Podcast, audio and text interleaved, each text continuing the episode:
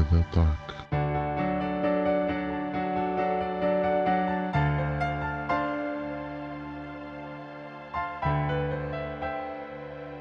Olá a todos, sejam bem-vindos ao Linha de Ataque, o podcast que entra sempre na ofensiva e onde os seus participantes acham que sabem falar de futebol.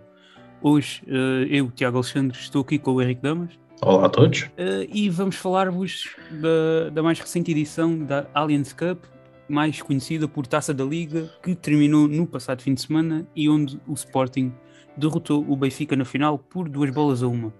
Uh, nessa final, o Sporting até começou em desvantagem, uh, devido ao gol de Everton Sublinha aos 23 minutos, e acabou por dar a volta na segunda parte, com um gol de cabeça de Gonçalo Inácio aos 49 e de Pablo Sarabia aos 78. Uh, Henrique, para começar, uh, queres fazer uma análise breve aqui a esta final? Ora, uh, pronto. O que eu tenho a dizer sobre a, a final da, da, Final Four, por assim dizer, da Taça da Liga, a edição deste ano, é que se esperou o resultado que se estava à espera. O que é que eu quero dizer com isto? Notou-se que na final foi um Benfica Sporting, o que em si já é um jogo chamativo, porque lá está, são, dois, são os dois grandes rivais do, do campeonato português, a par do Porto, lá está e notou-se que uh, era uma final com o resultado que já se esperava, ou seja, uh, embora o Benfica, e como tu referiste bem, tenha começado o jogo em vantagem, notou-se nos primeiros minutos um Sporting mais dominante, mais pressionante no campo e a atacar mais o Benfica contra aquilo que estava a ser corrente do jogo, aos 23 minutos. Lá marcou o primeiro gol da partida por Everton Cebolinha, diga-se uma boa jogada de ataque do, do Benfica.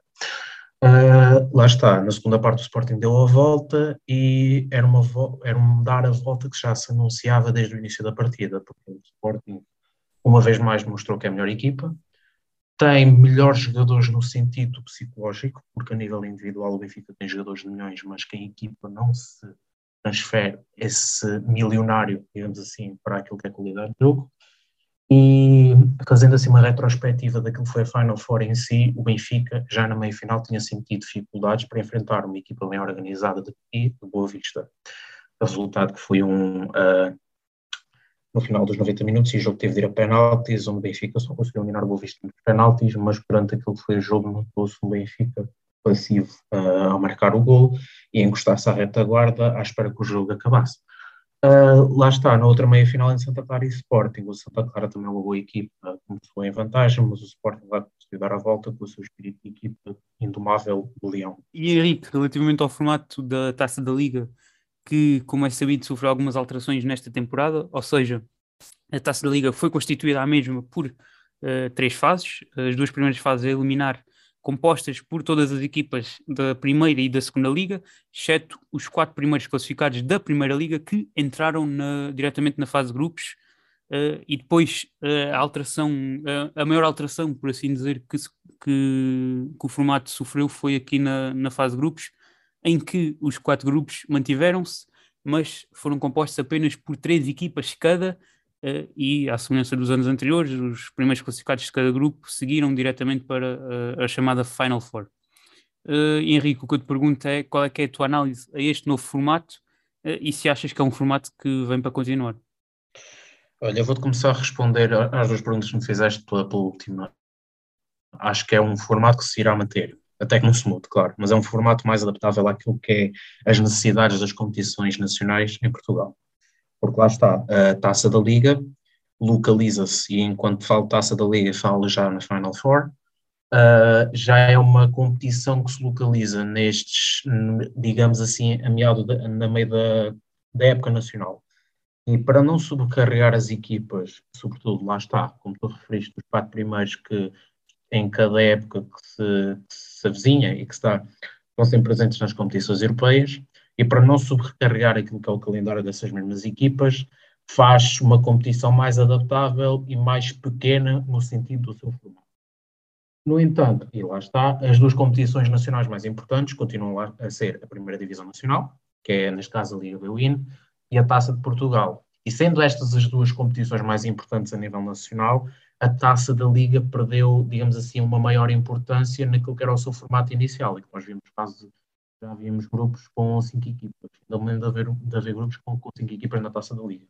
porque lá está a Federação Portuguesa de Futebol e as entidades nacionais viram que era uma competição que sobrecarregava, e aqui vamos repetir outra vez porque faz sentido, sobrecarregava o calendário de muitas equipas que estavam presentes nas competições nacionais, ao mesmo tempo que este novo formato também traz esses quatro, quatro equipas da segunda liga que ao entrar nessa fase grupos também aumentaria e melhoraria de certa forma a competitividade, não com aquilo que seria o crónico uh, vencedor do grupo, mas também para dar competitividade e para dar jogo, digamos assim, àquilo que eram os grupos. Recentemente, em declarações uh, proferidas numa entrevista à Rádio Renascença, o diretor executivo da Liga, Tiago Madureira, deixou no ar a hipótese de, do modelo da Taça da Liga a partir de 2024, ter a sua Final Four disputada no, no estrangeiro, à, à semelhança do que já acontece, com, por exemplo, com a Supertaça Espanhola uh, e com algumas edições passadas da, da Taça Italiana.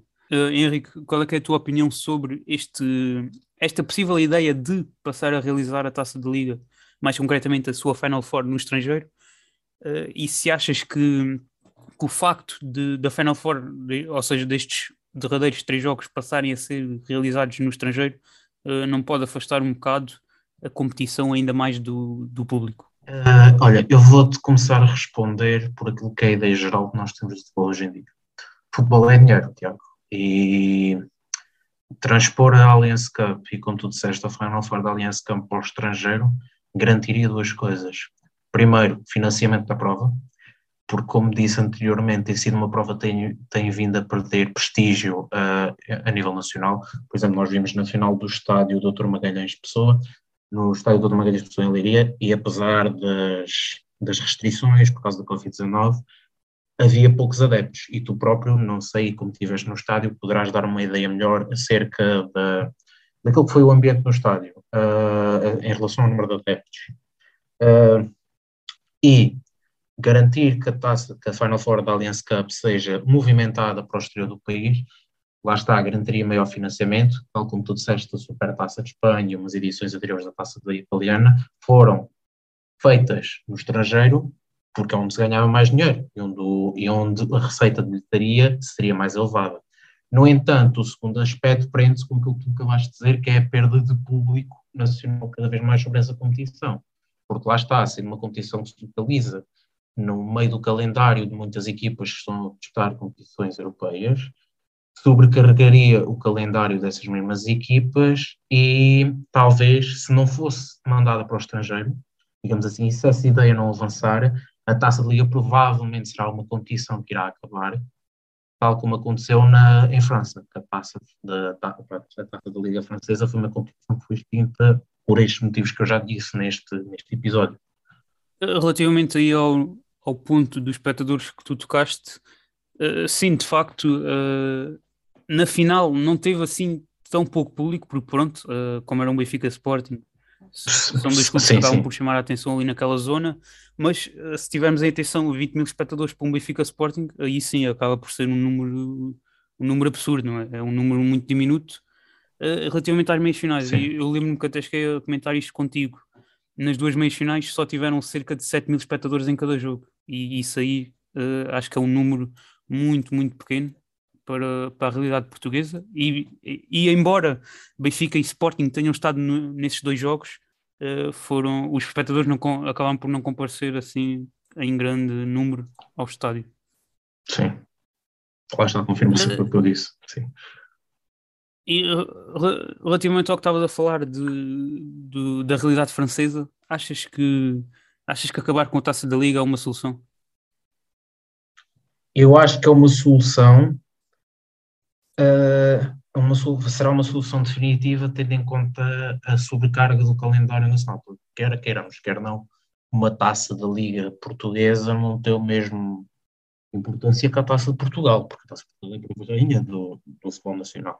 E lá está a taça da Liga, e eu noto, por exemplo, há muitos clubes que pensam na Taça da Liga como sendo uma competição menor e não têm essa intenção de jogar nessa Taça. Aliás, por exemplo, na Taça da Liga há muitas equipas, e agora não falo sobretudo das grandes, falo das equipas mais pequenas, por assim dizer, sobretudo da primeira divisão, optam por rodar as equipas nessa competição porque lá está, têm compromissos mais importantes, jogos mais importantes, e é uma competição com menor prestígio.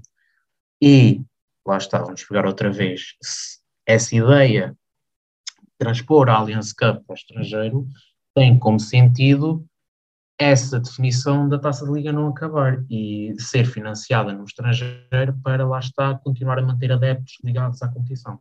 Desta vez adeptos mais ligados ao exterior, claro. E achas que o facto de, de acabar com a taça da liga não poderia tirar relevância uh, aos chamados pequenos clubes?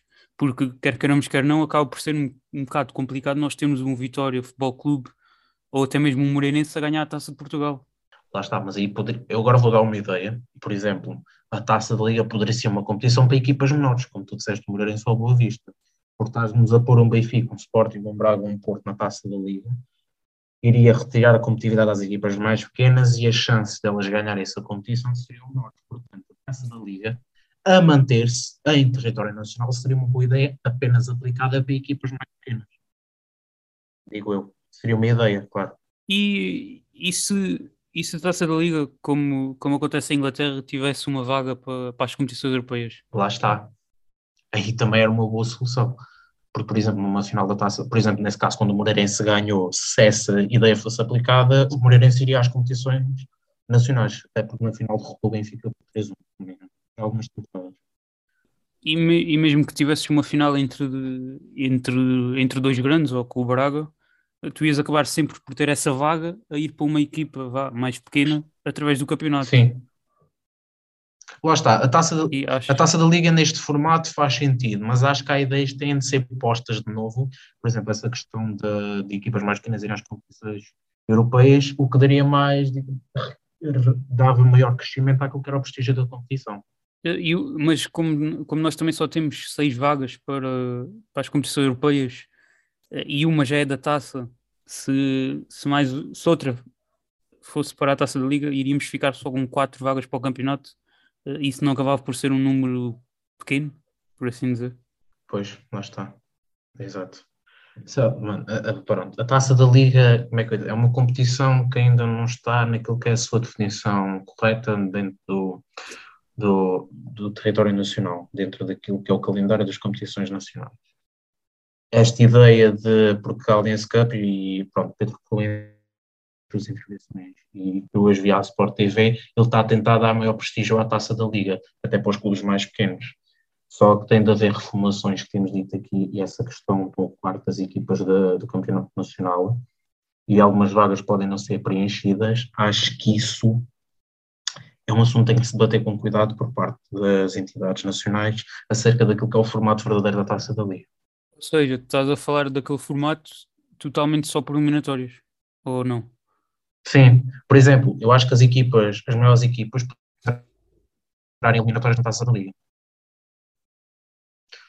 Por exemplo, antes de chegarmos à fase de grupos, poderíamos colocar Benfica, Sporting, Porto e Braga naquilo que era as eliminatórias.